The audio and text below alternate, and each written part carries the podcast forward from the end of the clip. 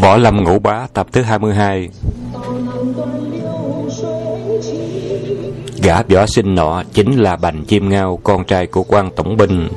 Gã nghênh ngang tiến tới chỗ chiếc đảnh lớn nhất, giơ hai tay nắm chặt lấy thân đảnh, giơ lên. Chiếc đảnh cao cỡ hình người, lớn cành càng như cái lù nước, nặng đến ngàn cân kia mà gã họ Bành dơ cao khỏi đầu, trông nhẹ nhàng như trò chơi. Mọi người ngồi trên hiệu đại đều nức nở ngợi khen. dường bộ binh sáng rỡ đôi mắt quay sang nói với tả hữu, Thật quá là hạt Minh Châu lẫn trong sỏi cát, Bỗng quan dị quốc gia tìm được kẻ chân tay rồi Bành chiêu ngao Người bỗng Giờ bỗng chiếc đảnh nhìn nghìn cân Liên tiếp ba lần Mới từ từ để xuống Rồi vênh váo bước lên kiểu, kiểu hiệu đại chờ lệnh. Vương bổn luyện bước xuống nắm tay y hỏi À tráng sĩ tên họ là gì? Bành Kim Ngao cung kính Bẩm đại nhân Giảng sanh hộ Bành Kim Ngao Người Hà Nam huyện giữa chương võ.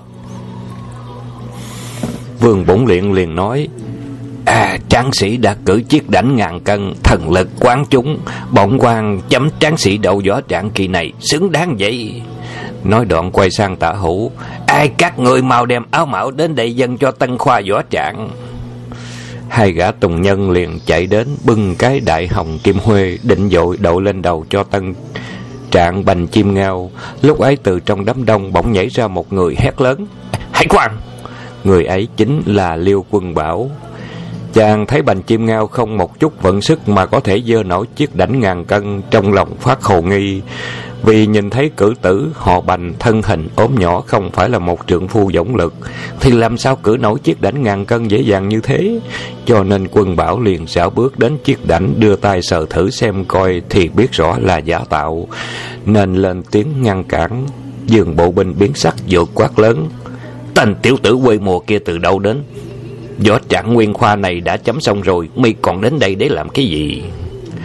Quần bảo thấy cử chỉ khác thường của quan chủ khảo, Chàng đã hiểu rõ ít nhiều ẩn tình Bên trong liền nói lớn. Giảng sành không có ý tranh chức ờ, võ trạng Mà cốt ý đến đây để thử xem sức mình có thể cử nổi chiếc thiết đỉnh ngàn cân kia không thôi. Nói xong, chàng không chờ vương bổn luyện cho phép hay không Vội giơ tay nắm lấy chân đỉnh dơ cao một cách nhẹ nhàng. Mọi người thấy thế, đều lớn tiếng cổ võ vang dậy khắp khảo trường. Liêu quân bảo vừa dỡ bổng chiếc đánh lên. Chàng đã liệu rõ tất cả sự thật. Thì ra chiếc đỉnh ấy tuy Điền số một, trọng lượng là một ngàn cân, Hình dạng chiếc đỉnh xem ra rất to lớn, Nhưng lại nhẹ hiệu, Không tới bảy mươi cân. Hiển nhiên là chiếc đỉnh trống ruột Được chạm chỗ một cách khéo léo. Nếu không dơ chiếc đỉnh lên Thì khó mà biết được là chiếc đỉnh trống ruột. Liễu quân bảo cười ngất một hơi, Rồi mới nói, Bẩm đại nhân, Chiếc đỉnh này nặng đến một ngàn cân ư. Nó chỉ nặng đổ một trăm cân là cùng. Đám cử tử đều ngạc nhiên nhôn nhau cả lên. Vương binh bộ mặt xanh như chàm Đứng chết trân trên hiệu đại Bành chim ngao thấy tình hình như thế Nhảy lẹ xuống giáo trường hét lớn một tiếng. Tiểu tử! Vừa hét vừa phi nhanh ra một chưởng thôi vào mặt đối phương. Quân bảo cười khẩy một tiếng sử dụng ngay Cầm nã thủ bắt cứng tay y Rồi lô mạnh một cái và quát Té xuống Tân Khoa võ trạng bành chim ngao dũng lực cử đỉnh ngàn cân như thế mà lại không chống được cái lôi tầm thường của quân bảo té chuối nhủi xuống đất, nằm sấp như một con ếch chết khô. Chính cây te quá ư dễ dàng ấy đã giúp mọi người càng hiểu rõ ngay chân tướng của bành chim ngao. Cho nên từ trong đám cử tử có trên mấy chục người chạy đến bên chiếc đỉnh tranh nhau dỡ lên xem thử. Quả nhiên chỉ nặng có mấy mươi cân. Mọi người đều phẫn quốc đồng thanh la lớn. Không thể được như vậy. Chúng ta 10 năm khổ luyện Lăn lộn giảng lý quan sang đến đây để khảo thí. Không lẽ đến để chứ cho tên chủ khảo này à, Ăn của đút lót làm chuyện bất công hay sao? Cả nhóm lại hét lên. Ê, Bắt tên chủ khảo dơ giấy à, Chặt đầu lột da đi. Dương binh bộ lúc đầu còn ra quay quát tháo bọn quân sĩ tùy tùng. Bắt những cử tử làm loạn khảo trường trục sức ra khỏi thị, thị nhung cử tử bốn phương. Xin lỗi nhưng cử tử bốn phương có trên mấy ngàn người, Mà đám quân sĩ tùy tùng không tới hai trăm. Nếu vợ thói bạo động ra với nhóm quân sĩ ít ỏi ấy Không đủ cho đám sĩ tử đang phẫn quốc kia làm cỏ trong nháy mắt, Nên tuy miệng chúng dạ rân, Nhưng tên nào tên nấy im thình thích Chẳng dám trục trịch gì cả. Liễu quân bảo không còn bị nể gì nữa, Phi thân nhảy lên hiệu đài Túm áo chủ khảo vương binh bộ quát mắng. Cẩu quan hôi thúi này! Triều đình mở khoa thi để chọn hiền học sĩ Mi lại ăn cổ đúc lót Rồi nhắm mắt há miệng Để chọn một võ trạng nguyên Thiêu nhất như vậy phải không Bọn võ sĩ hầu cận hai bên trước khi giới định tiến lên tiếp cận quân bảo giơ tay bỗng vương binh bộ lên khỏi đầu quát lớn. Đứa nào tiến tới một bước, liễu mẫu sẽ quật chết tên cẩu quan này ngay. Bọn võ sĩ thấy thế đều sợ hãi đứng yên. Vương chủ khẩu hồn vía không còn, vội khoát tay lia lịa cho bọn thủ hạ lưu xuống một lắp bắp gian sinh. Chuyện chuyện này không phải do hạ quan chủ mưu, mà chính là bệnh tổng binh đem lễ cho tôi năm ngàn lượng vàng, và bảo tôi làm như vậy để giúp cho con trai y được cái chức võ trạng nguyên liễu quân bảo cả giận quay lại nói với đám tử sĩ các bạn đã nghe rõ chưa? Tên cẩu quan này đã nhận của bành tổng binh năm ngàn lượng để chấm cho con trai của tổng binh đậu võ trạng chúng ta mười năm khổ luyện, mong có ngày ra sức cho triều đình. Nhưng bị tên cẩu quan tham tài đã cố ý rào đường lấp ngõ, làm mất một bước tiến của chúng ta. Tội cố ý đáng chết hay đáng sống? Chúng cự tử đều phận quốc, đồng rập, hét lên một tiếng. Đáng chết đáng chết, lột da nó ra. Liễu Quân Bảo được đám cử tử vỗ tay cổ động. Đang lúc hăng say quên cả lợi hại vận sức nắm hai chân vương chủ khảo giọng đầu y xuống đất nghe bột một tiếng. Xương sọ của vương chủ khảo bể nát, ốc phọt ra cả hai bên, nằm dãy tê tê trên mặt đất.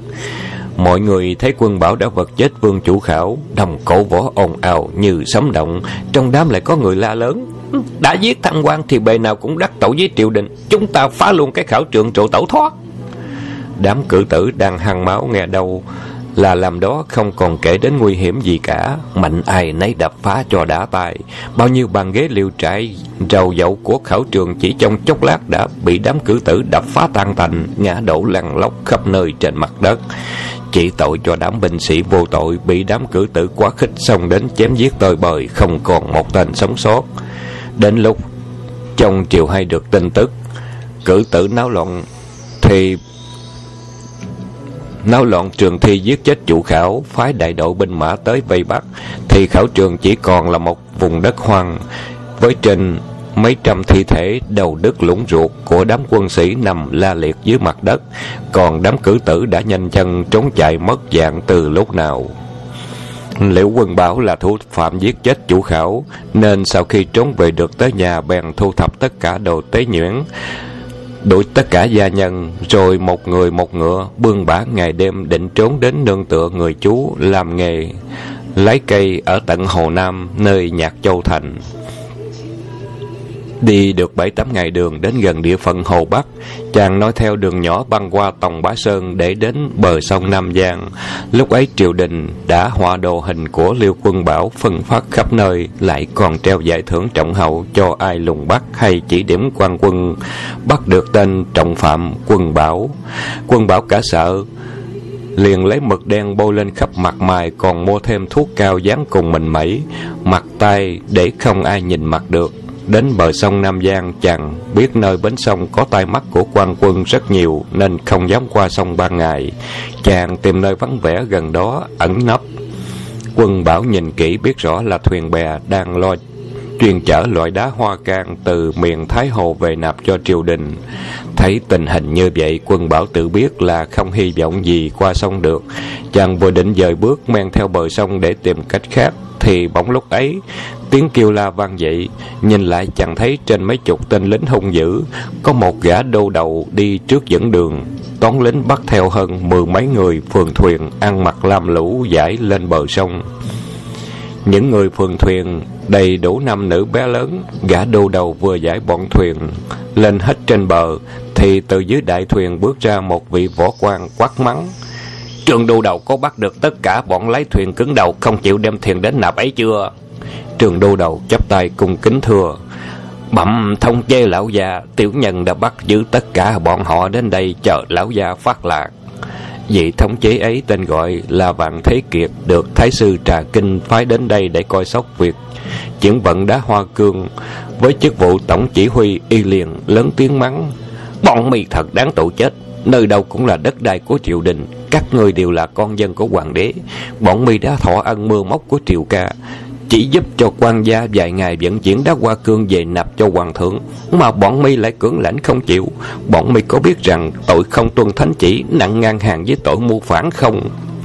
Bọn phường thuyền có hai người đứng dậy lên tiếng bẩm thuận quan, trên tháng này phường tung chúng tôi vì phải chuyện chở đá hoa cương cho triều đình, mà không chạy lưới cá gì được, đến nỗi nhà không còn gạo để nấu, thượng quan có thấu biết cho không? Bay đầu bắt hai cái thằng mội ấy cho ta nào ngờ hai tên phường chài ấy phẩy tay một cái vút vút ném ra hai mũi phi tiêu bằng gan, cắm phập vào yết hầu và ngực của bạn Thế Kiệt.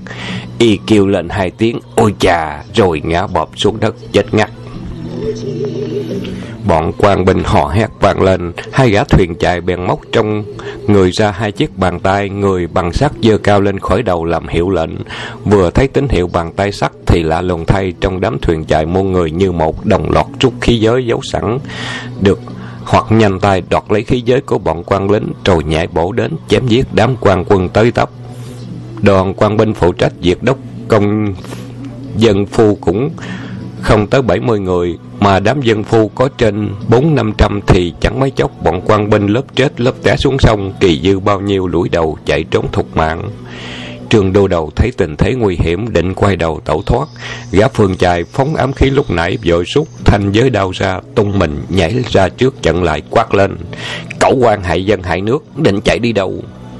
Trương Đô Đầu rung lấy bẫy chưa kịp trả lời thì từ phía sau, ba bốn tên dân phu kẻ đao người kiếm đã xông tới vật Trương Đô Đầu xuống rồi thi thi nhau đầm nát thân thể y thành một đống thịt bầy nhầy trên mặt đất. Quân bảo núp trong bụi cây một kích tất cả sự việc trong lòng hết sức khoái trá bèn rời chỗ núp bước ra. Gã chân đầu trương đô đầu lúc nãy là một đại hán lùng thấp thấy quân bảo là người lạ mặt liền múa đao tiến tới hét lên. Mi là đồng bọn của cẩu quan phải không? Cho mi theo bọn chúng về chậu hạ bá luôn. Quân bảo vội hấp tấp chắp tay. Kính chào chư vị hảo hán, tại hạ là liễu quân bảo không phải là người của quan quân. Gã đại hán lùng thấp liền reo lên. À, Ủa các hạ là thủ phạm giết chết chủ khảo tại Kinh Đô đấy phải không? Liễu quân bảo mỉm cười gật đầu đáp. Dạ phải chính là tại hạ. Gã đại hán lùng thấp vội dắt đao vào lưng tươi cười bảo. Các hạ dám ở Kinh Đô giết chủ khảo Thật là một trang hảo hán. Tiểu đệ là thiết bối hùng truy bá Thay mặt thiết trưởng ban chủ Cung nghênh các hạ gia nhập vào ban Anh em đâu mau lại đây. Nói xong y bước tới nắm tay quân bảo tỏ vẻ rất thân mật. Những ban chúng võ trang dân phu lúc nãy cũng tranh nhau bước đến kẻ vỗ vai, người kéo tay mỗi người một câu làm quân bảo trả lời không kịp thở.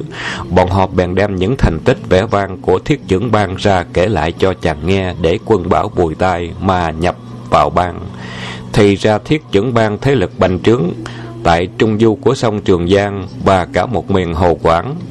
Ban hội này độ màu thần thánh mê tín Ban chúng tuy không đông lắm, Nhưng cũng có trên 7.000 người Tổ chức hết sức bí mật. Ban hội được sáng lập vào thời Tống Thần Tông, Lúc đầu chỉ là một tổ chức ô hộp Của đám người buôn muối lậu và cướp bốc, Nhưng sau khi Tống Dực Tông Tước vị triều chính thối nát, gian thần trạc kinh lộng quyền tham quan ô lại đầy dẫy, dân gian lầm than đói rách nên phẫn uất kéo đến gia nhập vào thiết trưởng ban càng ngày càng đông.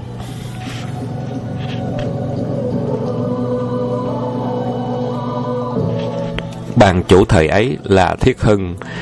Thấy ban chúng đã đã đông, quy mô đã rộng lớn, bèn mở hướng hương đường, định lại quy chế ban hội, thâu nạp tất cả anh hùng cùng bọn lục lâm thảo khấu để cùng, củng cố thế lực, lập tổng đà tại tương tây trên thiết sơn, thiết trưởng sơn. Thiết trưởng ban chủ mô chủ mưu mô rất lợi hại, luôn luôn tìm dịp chống đối với triều đình để thu hút lòng dân. Nghe được tin phủ quan xung công thuyền bè áp bức dân gian phải làm sâu để chuyển vận đá hoa cương, lòng dân đang thắng oán.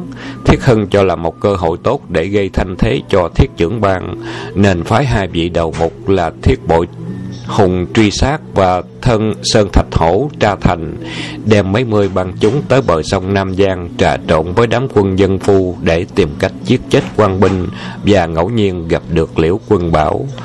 Liễu quân bảo nghĩ thầm hiện giờ chàng đang bị triều đình tập nã gạt gắt gao Họa đồ hình dạng chàng nơi đâu cũng có, Khó mà còn chỗ trốn tránh cho an toàn. Thiết chưởng bang là một bang hội đối lập với triều đình Thật là hợp ý chí và tình cảm của chàng hiện tại. Nên chàng chẳng cần suy tính hơn thiệt, bội gật đầu ân thuận gia nhập thiết bưởng thiết trưởng bang và nhờ truy bá tiến dẫn mình vào hội. Liễu quân bảo được truy sát và tra thành đưa tới thiết trưởng sơn ở tường tây để yết kiến ban chủ thiết hưng sau khi chích quyết thề nguyện và làm đủ tất cả mọi nghi thức của một ban chúng gia nhập vào ban hội, Liễu Quân Bảo được Thiết Hưng phong cho chức đầu mục và cắt đặt chàng làm phân đà chủ ở Dương huyện, tỉnh Hồ Bắc. Mục đích của Liễu Quân Bảo gia nhập vào ban hội thiết trưởng là vì chàng ngưỡng mộ tài nghệ cao siêu của ban chủ Thiết Hưng, chỉ muốn được học hỏi tài nghệ của ban chủ chứ không ham muốn đến chức vị phân đà chủ của thiết trưởng ban chút nào. Chàng mấy lần cậy nhờ truy sát và tra thành nói với ban chủ Thiết Hưng, nhưng Thiết Hưng cứ một mực tìm cách thối thoát. Quân Bảo hết sức thất vọng. Quân Bảo gia nhập thiết trưởng ban thấm thoát thời gian đã trên 4 năm. Chàng càng ngày càng bất mãn ra mặt với hoạt động không được minh chánh của thiết trưởng ban.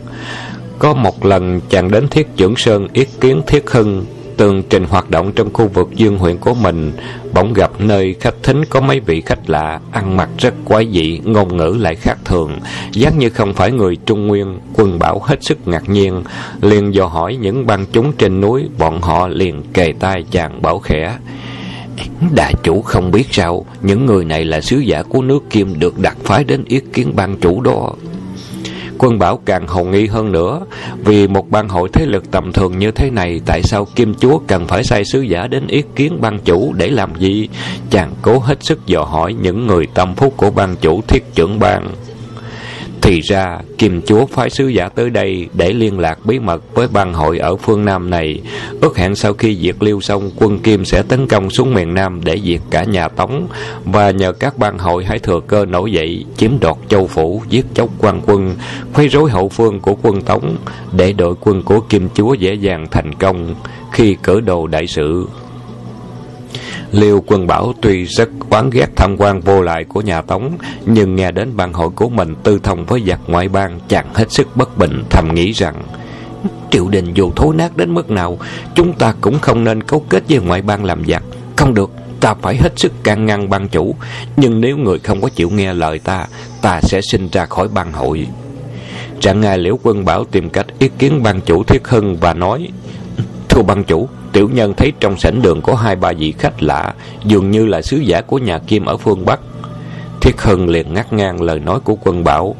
Hey, hiền đệ không cần nói ta cũng đã hiểu. Hiền đệ hãy ngồi xuống, ta sẽ nói cho biết mọi sự. Chờ quân bảo ngồi xuống xong, Thiết Hưng nghiêm sắc mặt và nói tiếp. Thăng trước đây, chúa nước Kim là Hoàng Nhan A Cốt đã phái sứ giả đến miền Nam liên lạc với tất cả bạn hội trên giang hồ cùng nhau trong ứng ngoại hiệp, lật đổ triều tống để cộng hưởng vinh hoa. Ban chủ hứa không chiếm đất đai của trung của trung nguyên mà chỉ cần gái đẹp cùng ngọc ngà và hứa sau khi đại sự đã thành thì sẽ cắt đất phong vương cho chúng ta một cõi. Thật là cơ hội tốt để chúng ta lập chữ công danh. Nếu sự thành thì sên sang áo mão, dương hầu một cõi sưng hùng có phải gìn giữ hơn là suốt đời núp trong cái núi sâu rừng thẳm để mang danh thảo khấu không? Quân Bảo nghe đến đây phẫn quốc, không nhịn được hét lớn. Ban chủ! Thiết Hưng vụt sầm nét mặt nói Ê hiền đệ đừng quá nóng Ta còn vài điều muốn nói Vừa nói hắn vừa móc trong túi ra tính vật của thiết trưởng ban là chiếc bàn tay sắt dơ cao và gần giọng tiếp. Thiết trưởng ban của chúng ta từ ngày thành lập đến nay, ban chủ luôn có một quy quyền tối cao. Mỗi câu nói Mỗi một lời đều là mệnh lệnh, Kẻ dưới tuyệt đối tuân theo, Chứ không được quyền dị nghị chê bai. Phạm là người của ban hội, Kẻ nào không tôn kính ban chủ Thì phải y theo quy lực của ban mà trừng trị. Nếu là tội cực nặng Thì lột trần thân thể giam vào động ngũ thánh Cho ngàn rắn phân thay. Mi còn có nhớ lời gì muốn nói? Thiết Hưng trong lúc ấy, Sắc mặt của y thật lạnh lùng, đáng sợ những ban chúng hầu hạ hai bên tả hữu, hầm hè chờ lệnh là xông lên. Liễu quân bảo nhìn thấy tình hình nghiêm trọng như vậy, trong bụng hơi quảng, đến lặng không nói gì nữa. Thiết hưng thấy chàng muốn nói nhưng lại thôi, liền cất tiếng sang sảng nói, Liễu đà chủ, Bây giờ chắc không có điều gì nói thêm nữa phải không? Liễu quân bảo tự hiểu Nếu bây giờ chàng lên tiếng phản đối Là nguy đến tính mạng ngay Và lại thiết dẫn ban tư thông với nước kim Đã thành sự thật. Lời phải trái của chàng cũng thành vô dụng mà thôi, Nên nói một cách xui xị Thưa ban chủ, tôi không có ý kiến gì cả. Thiết Hưng cười giả lả và nói, Ha ha, tốt lắm, Liễu đà chủ lui ra ngoài nghỉ ngơi, Ba ngày sau hãy trở về cái dương nguyện. Liễu quân bảo buồn bã trở về ninh khách quán nằm nghỉ ngơi hơn hai ngày trời, càng nghĩ càng không phục. Bèn quyết định ly khai với thiết chẩn ban để khỏi trợ trụ vi ác, mà bại hoại thanh danh. Sáng ngày thứ ba Liễu Quân Bảo trên đường trở về cái Dương huyện, nhưng vừa đến Dương huyện, tổng đà chủ đã phái thêm một phó phân đà chủ tên Thiết Diện Hồ, Đỗ Đồng. Gã là người tâm phúc của ban chủ Thiết Hưng, bề ngoài đến đây tiếp tài cho Quân Bảo, nhưng kỳ thật là để canh chừng mọi cử động của Quân Bảo. Quân Bảo thấy vậy trong lòng càng thêm phẫn uất, ý định thoát ly chống khỏi ban hội càng cương quyết hơn. Độ nửa tháng sau chàng mượn cớ đến kinh đô để do thám tin tức trong triều và để cho thiết diện hổ đổ đồng khỏi nghi nan. Quân bảo đem theo ba tên băng chúng đồng đi theo với mình. Chàng đã tính sẵn mưu luật thoát thân nên đêm đến một thị trấn phía bắc thành cái dương liền tìm khách điếm nghỉ ngơi lén bỏ mông hãng dược vào rượu phục cho ba tên băng chúng uống mê man. Chàng mới thay đổi y phục len lén dắt ngựa ra khỏi khách điếm, trà rồi suốt đêm trời khỏi địa phận tỉnh hồ bắc liễu quân bảo tưởng mô kế của mình như vậy là kín đáo, khó ai phát giác được. Nào ngờ đỗ hồng đã được mật lệnh của ban chủ thiết hưng nên nhất cử nhất động của quân bảo đều không thoát khỏi tai mắt của đỗ hồng. Chàng trốn khỏi khách điếm chẳng đầy ba giờ đồng hồ sau là đỗ hồng đã tiếp được tin cấp báo. Y lập tức cắt theo bảy tên tâm phúc đuổi theo bén gót ngựa của quân bảo tuy chạy rất khỏe, nhưng suốt mấy ngày đêm không hề dừng vó. Đến lâm đồng quan là người ngựa đã thấm mệt, nhờ vậy thiết diện hổ cùng bảy tên băng chúng đuổi theo bắt kịp. Liễu quân bảo vì sự sống còn của tính mạng, tận lực giao đấu giết được ba tên băng chúng, nhưng chàng cũng bị trúng một đao gần đứt lìa bả vai. Chàng phục mình trên ngựa chạy thục mạng, may nhờ số mệnh còn dài, ngẫu nhiên gặp lúc trương trùng dương lấy được củ âm chân kinh từ hoa sơn trở về ra tay cứu cho khỏi chết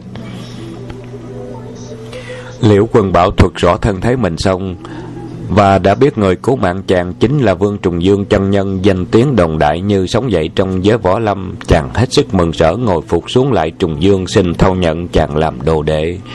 Trùng Dương tính thầm trong bụng hiện giờ đã có bốn người đệ tử. Lần đến Hoa Sơn thâu nhận Vương Nguyên Bân trên đường trở về lại bắt gặp Liễu Quân Bảo. Nếu nhận thêm hắn làm đầu đệ thì trước sau được sáu tên đệ tử chỉ còn thiếu một nữa là có thể luyện được thiên sát bắt đầu trận. Chàng gật đầu đáp. Tốt lắm, Người muốn bần đạo thâu nhận à, làm đồ đệ phải không? Bần đạo rất sẵn lòng, vì đã làm ơn thì à, làm ơn cho trót. Nhưng bần đạo là kẻ quyền môn đạo sĩ, không thể thâu nhận đồ đệ tục gia. Nếu nhà ngươi muốn bái ta làm sư phụ, thì phải dốc tóc làm đạo sĩ, à, tuyệt điều hệ lụy. Người có bằng lòng không? Liễu quân bảo vội đáp đệ tử sanh nhầm giờ xấu, nên số mệnh chịu lắm gian truân. Lòng đệ tử chán ngán hồng trận thế sự.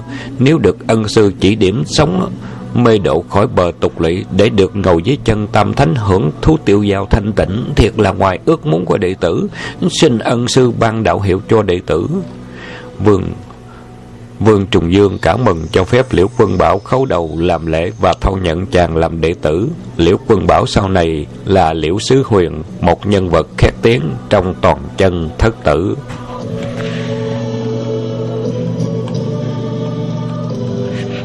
Hồi thứ 19, núi cao ra oai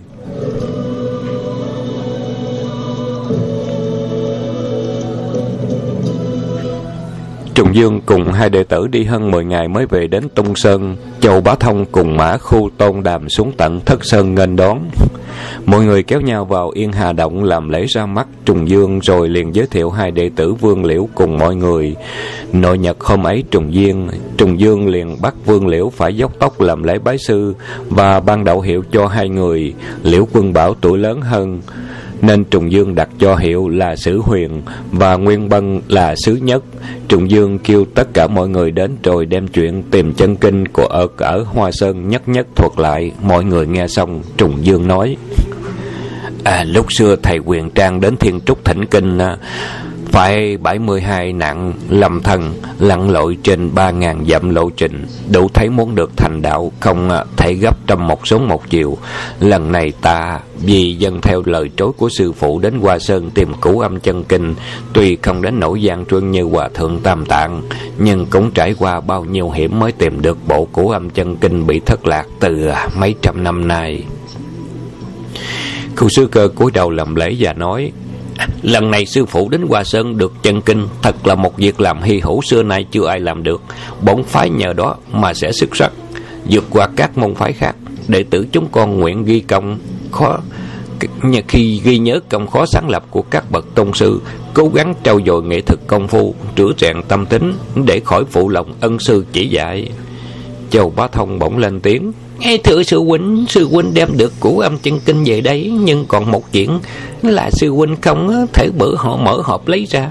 Như vậy cầm được chân kinh mà không đọc được, kinh kể ra cũng như không. Trùng Dương nghe Châu Bá Thông nói vậy liền đem chiếc hộp làm bằng sừng chiếu dạ tê giác ra để trên thạch bàn, đoạn nói với các đệ tử. Đây là chiếc hộp đựng chân kinh làm bằng sừng con tê giác. Đạo thường hai nước lửa cũng không làm sức mẻ được Các đồ đệ có cách nào mở nó ra chăng Sáu đệ tử của Trùng Dương thay phiên cầm chiếc hộp lên xem thấy chiếc hộp một màu đen bóng lón, phát ra những tia hào quang màu đen xanh như màu dầu trơn láng mịn.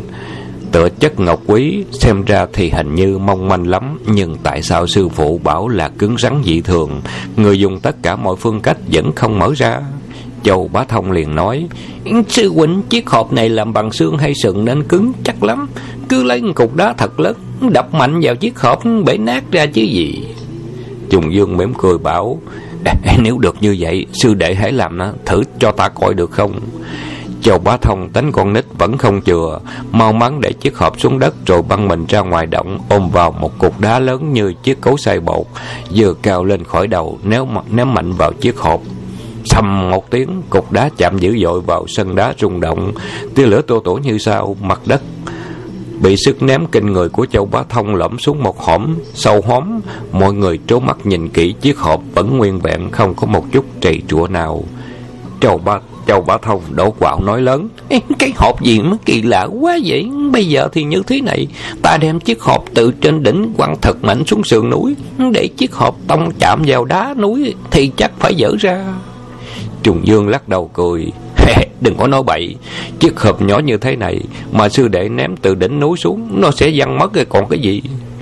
Sáu sư sáu đệ tử nghe nói Đều cười hả hả. Mã Ngọc liền nói, Thưa sư phụ Phạm những vật gì thuộc thủy thường hay kỵ quả, Chúng ta đem lửa đốt thử xem. Khu sư cơ dội lên tiếng, Không được trong hộp có đựng chân kinh, Mà chân kinh thì làm bằng giấy. Nếu đem lửa đến đốt, chỉ sợ chiếc hộp chưa mở ra được, Mà chân kinh đã biến thành tro mất Dùng đá không đập bể, Kiếm chém không đứt, Đem đốt lửa cũng không xong. Bám người ngồi trong động suy nghĩ hơn buổi trời Mà chưa ra phương cách nào cho ổn. Liễu sư huyền sực nghĩ ra một ý kiến, Liền đứng dậy hỏi, Nói Anh liệt dĩ sư huynh, Để từng nghe sự tích của Lý Thái Bạch chưa? Khâu sứ cờ thắc mắc. Lý Thế Bạch là vị thi hào đời đường, Có hiệu là trích tiên Thơ văn của ông Lý Thế Bạch ờ, tính khoáng đạt, Nhưng có liên quan gì đến việc của âm chân kinh đâu? Liễu Sư Huyền chậm rãi nói, Lý Thế Bạch thở nhỏ nhỏ rất thông minh, Nhưng không chịu học hành gì một hôm đi ngoài đường, Ông gặp một bà lão ngồi giữa đường Đang cầm một thổi sắt mài vào đá. Lý Thế Bạch lấy làm lạ liền hỏi, Bà lão bảo là chỉ cần một, Bà cần một cây kim để may áo, Nên định mài thổi sắt kia Cho nhỏ thành cây kim để dùng. Lý Thế Bạch mới cười ngất, Cho bà lão là người lắm cẩm Thổi sắt to như thế, Mai tới thở nào mới nhỏ thành cây kim để may áo được. Bà lão ờ, liền nghiêm sắc mặt đáp, Chỉ cần bền chí cố gắng, Dù cột đá vẫn mài thành kim được ngu ông xưa kia còn có thể dời núi được, thì mày sắc nên kim vẫn dễ hơn. Lý Thế Bạch nghe xong những lời nói ấy, liền bàn hoàng tỉnh ngộ. Từ đó ông gắn công ra sức học hành, Kết quả trở thành một thi nhân xuất chúng. Mọi người nghe chàng kể xong ngẩn người, chưa hiểu ra sao. Trùng Dương gục gạt đầu hỏi À sử quyền, Theo ý con Con định đem chiếc hộp này Mài trên đá cho mỏng dần, Đến lúc lấy được chân kinh mới thôi phải không? Sử quyền đáp Thưa sư phụ, Ý đệ tử cũng định thế Trùng Dương cầm chiếc hộp lên, ước lượng bề dày chiếc hộp không tới 5 phân nếu ra công mài mỏng thì một thời gian một năm không được, cứ tiếp tục mài hoặc hai ba năm. Thế nào rồi cũng có mài ngày thủng được chiếc hộp nên chàng liền bảo các đệ tử. Lời của sử quyền nói rất phải Vậy bắt đầu từ hôm nay, Các đồ đệ lưng phiên nhau đem chiếc hộp này à, mài trên đá Mỗi đồ đệ mài một ngày à, Mài độ vài tháng à Xem sao Tập thứ 22 của Võ Lâm Ngũ Bá đến đây chấm dứt. Xin các bạn tiếp tục theo tập thứ 23.